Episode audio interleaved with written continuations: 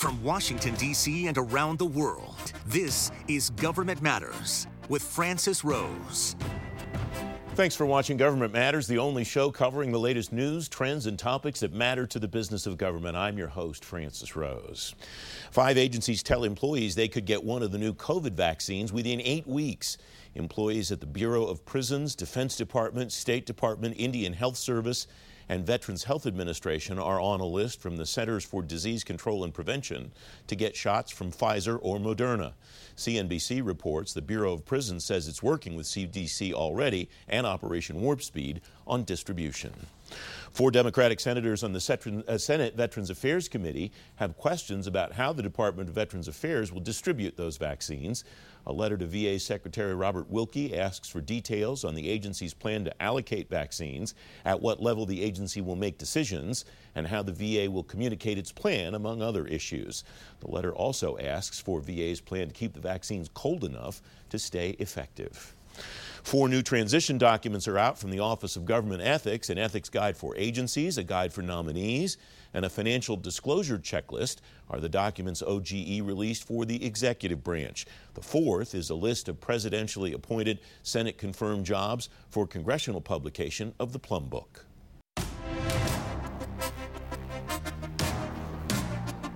Many of President elect Biden's choices for leadership jobs in his administration so far have experience with the agencies he wants them to lead. His choice for DHS is Alejandro Mayorkas. He was deputy secretary at the agency in the second Obama term. Chris Cummiskey is CEO of Cummiskey Strategic Solutions, former acting undersecretary at the Department of Homeland Security.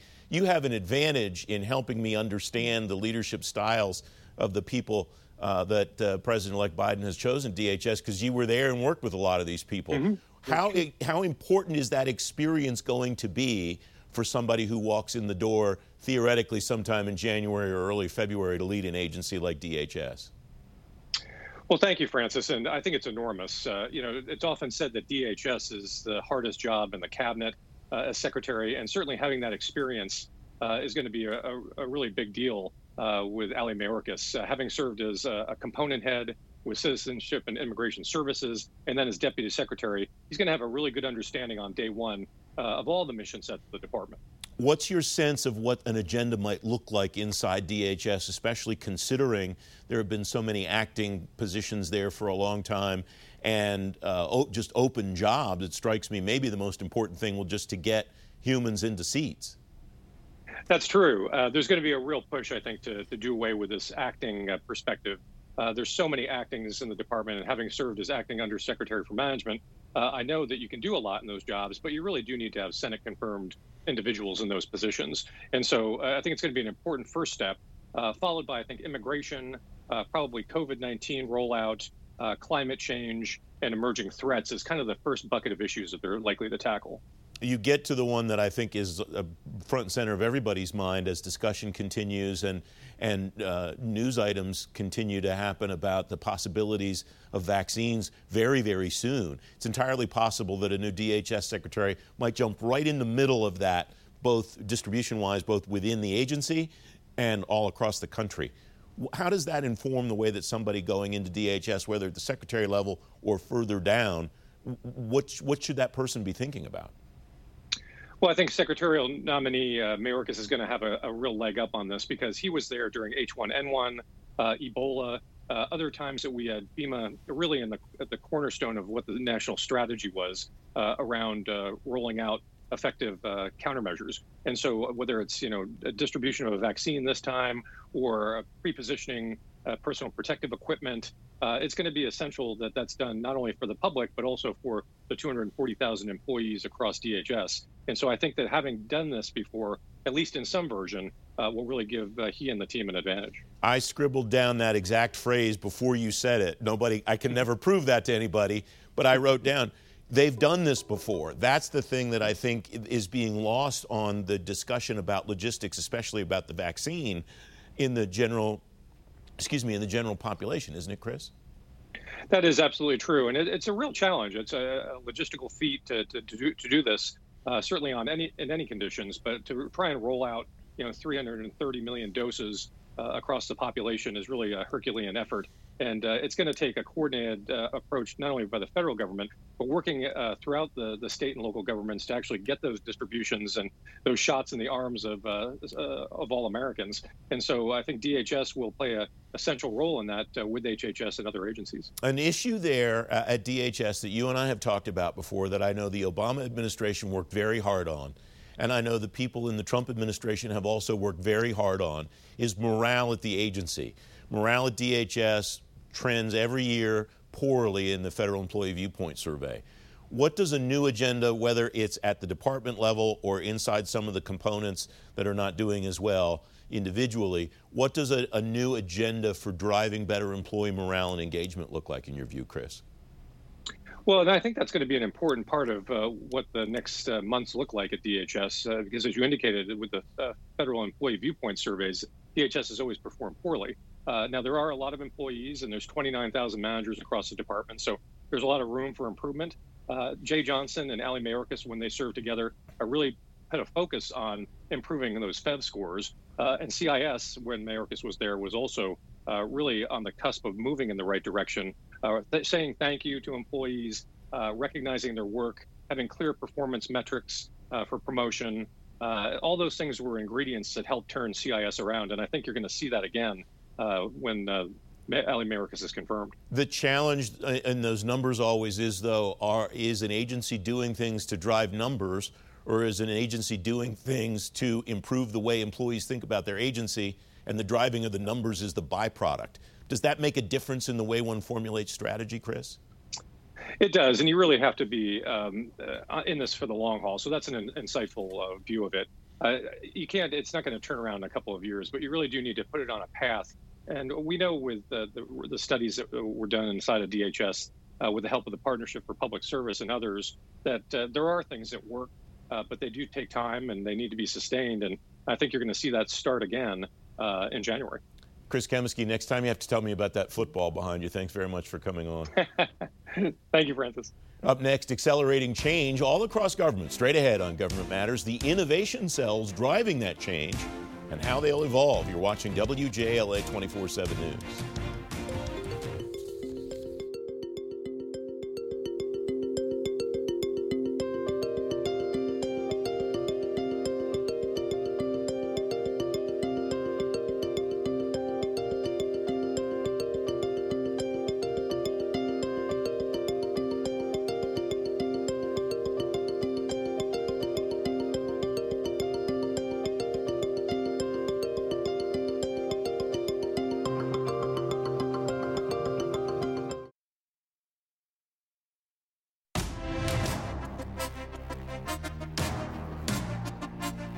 Welcome back. The Air Force's innovation ecosystem, AFWERX, wants to help uh, wants help from industry to create a wearable device to detect COVID-19. It's one of many projects accelerators across government have taken on to foster innovation. Meagan Metzger is founder and CEO of Dcode. Meagan, thanks for coming on the program. Is there a risk at some point of having so many accelerators going so many different directions that people are doing the same work?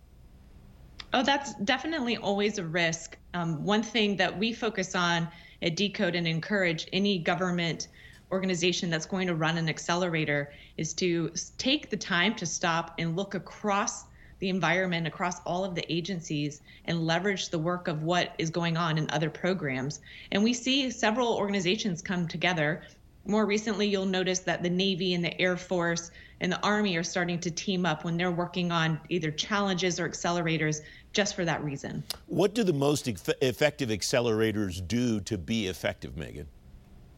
Well, there's really three things that really effective accelerators focus on. So the first is starting very, at the very beginning with the problem statement. You have to really be outcome oriented. So the best accelerators will focus on the problem that that organization wants to solve, not the technology type. So for example, I need to make a decision really fast, not I need AI. So you focus on those outcomes. The second is going to be planning ahead for what's after the accelerator. We see a lot of accelerators you know come up with great prototypes but then nothing happens so you have to start day one planning on what does follow on look like from budget and procurement and all of that but the most important thing is the accelerators that succeed accelerate both the tech and the government So you have to prepare the companies for how to work with government, and you have to prepare the government for how to lean forward and work with tech. All right, a couple pieces there. The first one, the problem statement, is something that acquisition professionals, especially in the Department of Defense, have been talking about for probably, well, since there's been a Department of Defense. Let's not write the list of requirements first. Let's write the problem that we're trying to solve first, and they have been able to get out of that habit. What's the why have accelerators been good at that when the rest of the government hasn't been? Well, I think one of the reasons is that we have to be when it comes to emerging tech because part of the whole reason we run accelerators is to discover the type of technologies that are out there. And so if you're too specific, you're going to get very limited applications coming in from tech companies. So you have to leave it broader so that you can discover kind of the art of the possible when it comes to emerging tech. I think too, really good accelerators, you know, like Dcode and others, come in and actually help guide and train and educate all of those involved on how to do that effectively before they ever put it out. We call that translating DoD to Silicon Valley. If you put out a list of requirements, tech companies won't understand it. So it's kind of out of necessity. The second one that you mentioned seems self evident to me, thinking about what the next step is or how you get out of whatever situation you get yourself into. Um, the third one, the, the tech government divide, bridging that chasm, you alluded it, uh, to it just a moment ago if the companies that want to do business with the Pentagon or the Pentagon wants to do business, and I don't mean to pick on the Pentagon, it's the civilian yeah. agencies too. Yeah, but absolutely. if, if those companies don't understand what you're talking about, they can't help you. That seems obvious. Why is it not obvious, Meagan? Well, I think there was a lot of um, initial traction and accelerators focused on really early stage companies. So traditionally, an accelerator focuses on getting a company from concept to product and building a company as fast as possible.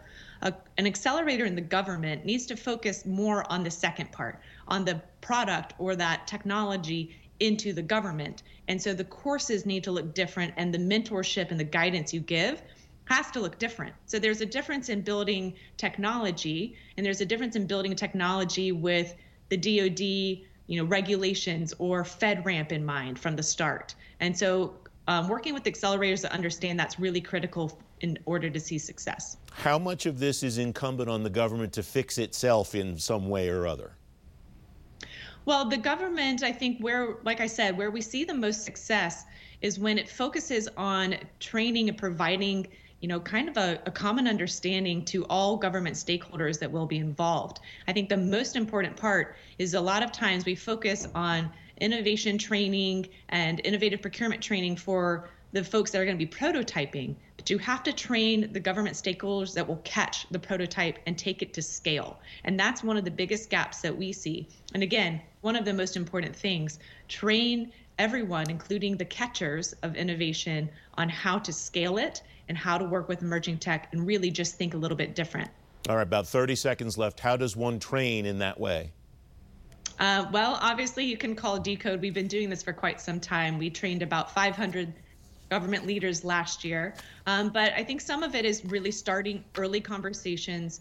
The day you launch a, uh, an accelerator is the day you should be talking to the programs that will have to scale and then have a common understanding of what's needed to be innovative in your budget and acquisitions. And if you're stuck, give us a call. Meagan Metzger, thanks very much. Up next, making the tough decisions during open season. Straight ahead on Government Matters, where to start if you haven't done anything yet. You're watching WJLA 24 7 News. Don't forget, if you miss an episode of Government Matters, you can find it on our website, govmatters.tv.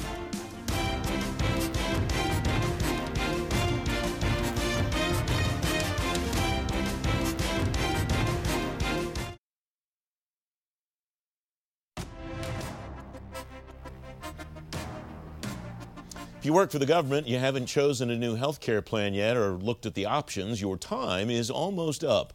Open season ends Monday, December 14th. It is not time to panic yet, but it is time to start doing some research. Walton Francis is a consultant, health insurance expert. He's author of the Checkbook Guide to Health Plans. What is the absolute last minute, Walt? Is it when on December 14th do people need to get their information in? By midnight. Uh, but you know, if you wait to anywhere close to that, you've made a terrible mistake because you don't want to be rushed. you can actually make a, a really good plan decision with maybe half an hour or an hour of work maximum, and it's not all even boring. I'm not. We're not talking about reading all the small print details of a plan's brochure. It's just checking out, looking at the landscape for possible options. Um, most people don't even know that high deductible plans exist or what they do. Well, why don't you just go to one of them, read read at the plan website or in the brochure the highlights of what does this plan do and how does it do it. Check, just tiptoe through the tulips a little bit to check out a few alternative plans, and of course, most importantly, be sure the plan you're in still remains at least a moderately good choice by seeing how the plan is changing for next year, by making sure the premium isn't taking a big jump. Some are. The average increase next year is only about 5% in enrollee share premium, but there's some that are going up zero, a few that are going down, and a few that are going up 10 or 15%. Uh, so do just a little checking around. You, you both teed me up for my next question and gave me a Tiny Tim reference in the same statement. It's pretty incredible, Walt. Um, what is a high deductible plan and how are they different from the plans that people are used to? It's a plan where the plan will not cover any of your regular medical expenses except your annual physical, which it, which is always free, uh, until you've paid as much as two thousand dollars in expenses out of pocket. But the plans all these plans all provide a health savings account, which is typically something like $1,000, and you can use that account, or you can, if you have little or no expense, just save it and roll it over to next year. It's your money. It's like an IRA on steroids. The money goes in tax free, paid paid a new contribution every year from the plan's premium, so you don't have to put up anything. It go, grows every year tax free, and when you use it for healthcare it comes out tax free. So it's just a great deal if you don't have high expenses concur, you know, every year. Uh, some diabetics have huge drug expenses every year. Probably not a good choice for you. But for anyone young and healthy, or anyone old older who's in at least reasonably good health, uh, by all means, check them out. So, when you talk about the health savings account, it uh, takes me to the flexible spending account, which you told me last time we talked, only about 25 percent of federal employees sign up for one. What are they missing out on, Walt? well, they're missing out on a chance to get about a 25% savings on whatever they spend out of pocket for health care. Now, the flexible spending account is a separate decision. It's unrelated to the plan choice you make. You have to make it every year. If you don't set one up during open season, you're out of luck for the next year. Uh, you can set aside up to uh, $2,500 or more in money that otherwise would be in your paycheck, but it, the money is now untaxed. And if you know that next year, for example, you're going to see an out of plan, out of plan network doctor uh, five or ten times and pay 50 bucks each time, or you have a lot of out of pocket expenses uh, at the pharmacy, you know, if you anything you can predict, if you set up at a flexible spending account an amount corresponding to that, uh, you can save roughly, depending on your exact tax bracket, but including payroll taxes, which are a big chunk, you can save roughly 25% or 30% of what you spend out of pocket. And at least some of those plans have made it so easy for people to use their accounts. They're issuing debit cards that you that deduct your money automatically from your savings accounts, right? I mean, the, these companies have really tried to make this as easy as possible for people. Absolutely, and that's that applies to flexible spending accounts as well as to high deductible HSA accounts and to consumer driven HRA accounts. There's a lot of different kinds of accounts floating around out there. But once you're in one, they sound a little daunting. Turn out turns out to be really quite easy to use them. We've talked about the flexible spending accounts. We talked about health insurance. We always do. We don't always give uh, enough attention, I think, to the dental plans and uh, to uh, the, the vision plans. What should people think about as they're examining potentially doing something with their FedVIP accounts? Okay, number one, uh, of course, if you expect any expensive tooth problems next year, and maybe don't even expect, uh, a dental plan can be a very good deal to make to establish some boundaries about uh, around what you might be expected to spend. Typically, they pay all of your routine expenses, your annual checkup, you know, or semi-annual, whatever, uh, for for you and your family members. Um, they give you a big discount on the less expensive stuff like fillings. Uh, but you will probably pay half or two thirds of the really expensive things, but still, like crowns and bridges, and but still, that's a big saving if you're only paying half.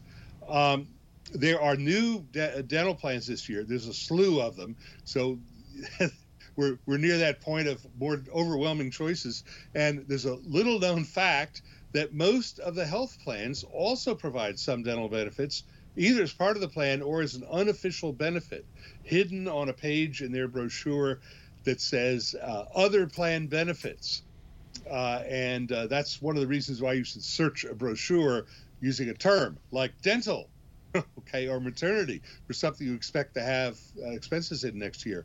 But the, the open season runs concurrently with the um, uh, health plan open season. It's a different website, a FedVIP website. You pay the entire premium, there's no government subsidy. Um, you can use the FedVIP tool for looking at the official FedVIP plans, okay, or you can use the checkbook tool to look at official and unofficial dental benefits. Um, the vision plans are uh, a, quite a different kettle of fish. There's also a number of them. They basically pay for one pair of glasses a year or one contact lenses pair a year. Uh, and and there, there's not a whole lot of frills, but you do get big discounts. So for some, for many people, it's a convenient way to to go to the eye, eyewear store that you otherwise would go to and and get a, a big uh, cut in, in what it costs. But Walt, there's no are, big savings here. Well, a lot more I'd love to cover, but we're out of time. Thanks very much for joining me. It's great to have you. Thank you. I'm Sharice Hanner. Government Matters is always one click away whenever you want to get the latest in the business of government. Like us on Facebook, subscribe on YouTube, follow us on Twitter, and connect with us on LinkedIn. While you're on the go, tune into the Government Matters podcast on SoundCloud, Apple Podcasts, Google Podcasts, Spotify, and TuneIn.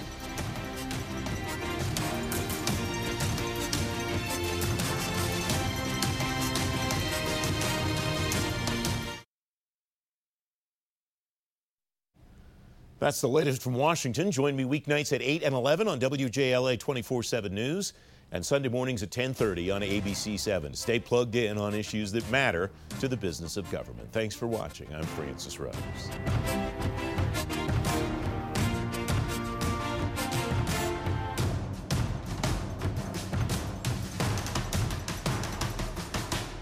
Thanks for listening. Our daily program is produced by Cherise Hanner and Ashley Gallagher. Christy Marriott leads our technical crew. Our web editor is Beatrix Haddon. Government Matters was created by George Jackson. Visit govmatters.tv for articles, videos, and more, including our first feature length documentary, The Dawn of Generation AI. Government Matters is recorded at WJLA TV in Washington, D.C. Copyright Sinclair Broadcast Group.